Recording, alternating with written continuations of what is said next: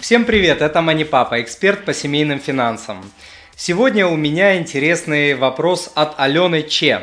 Подскажите, пожалуйста, как быть в ситуации? Мужчина и женщина были в браке. Женщина взяла кредит и не выплачивала его. Муж об этом не знал. Через полгода они развелись.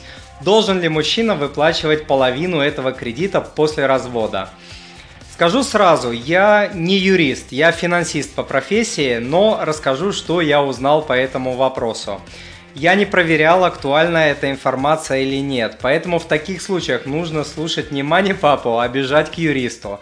Но тем не менее, далее я расскажу, почему я взялся за нефинансовый вопрос. Итак, что я узнал? Семейным кодексом в России закреплены, закреплены равные права супругов на все имущество, которое было приобретено, нажито ими в период брака, а также на все долги, образовавшиеся за этот период. Поэтому кредиты при разводе супругов делятся пополам, то есть 50 на 50, если иное не было установлено судом. Долг жены может быть признан э, личным, если жена получила кредит в собственных интересах без учета семейных потребностей. При этом э, неважно, знал или не знал о таком кредите э, ее муж. Долг остается личным, если даже второй супруг будет поручителем, но при условии, что такой кредит не просрочен и по нему не производится взыскание с должника и поручителя. Погашение кредита может быть возложено на двоих супругов э, при условии, что супругам будет доказан факт использования заемных средств исключительно на общие нужды семьи. Но еще раз повторюсь, ту информацию, которую я только что дал, ее нужно проверять у юриста. Вы спросите, почему я решил взять этот вопрос, несмотря на то, что я абсолютно некомпетентен в данном вопросе. Все очень просто. Я постоянно пишу э, и говорю во всех своих материалах и видео, что семейные финансы подразумевают то, что супруги в идеале просто должны обсуждать финансы вместе и вместе принимать финансовые решения. Говорю я это по двум основным причинам. Первое. Деньги являются одной из э, наиболее частых причин семейных споров и разводов. И вторая – это то, что в случае разводов, коэффициент которых в некоторых странах, включая Россию, доходит до 50% в первые несколько лет брака, расхлебывать проблемы придется всей семье, и второму супругу, и детям, всем.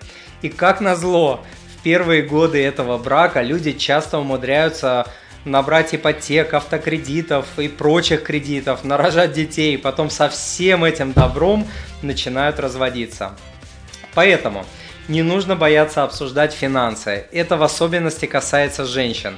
Нужно начинать о них говорить. Нужно совместно принимать финансовые решения, хотя бы на крупные суммы, например, от 50, 100, 1000 долларов, в зависимости э, от того, что является крупной суммой в вашей семье. Кстати, разводы не единственная причина, по которой нужно быть в курсе финансового состояния семьи. Люди просто рано уходят э, из жизни из-за болезни или из-за чего-то еще. Это случается не так редко, как может показаться. И здесь абсолютно глупо плевать через плечо. Мы с вами не в детском саду, мы взрослые люди, и нужно думать о том, что будет со мной, с семьей, с детьми, с супругом, если со мной что-то случится.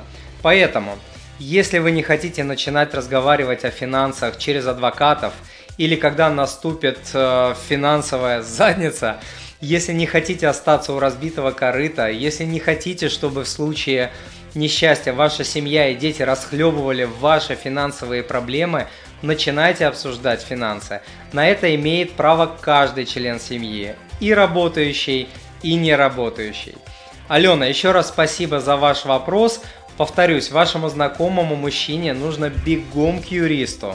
Задать свой вопрос вы можете по адресу moneypapa.ru slash спроси, а этот ответ, а также полезные по данному вопросу статьи и ссылки вы можете найти по адресу moneypapa.ru slash подкаст 8. Спасибо, что читаете, слушаете и смотрите Money Папа. Пока!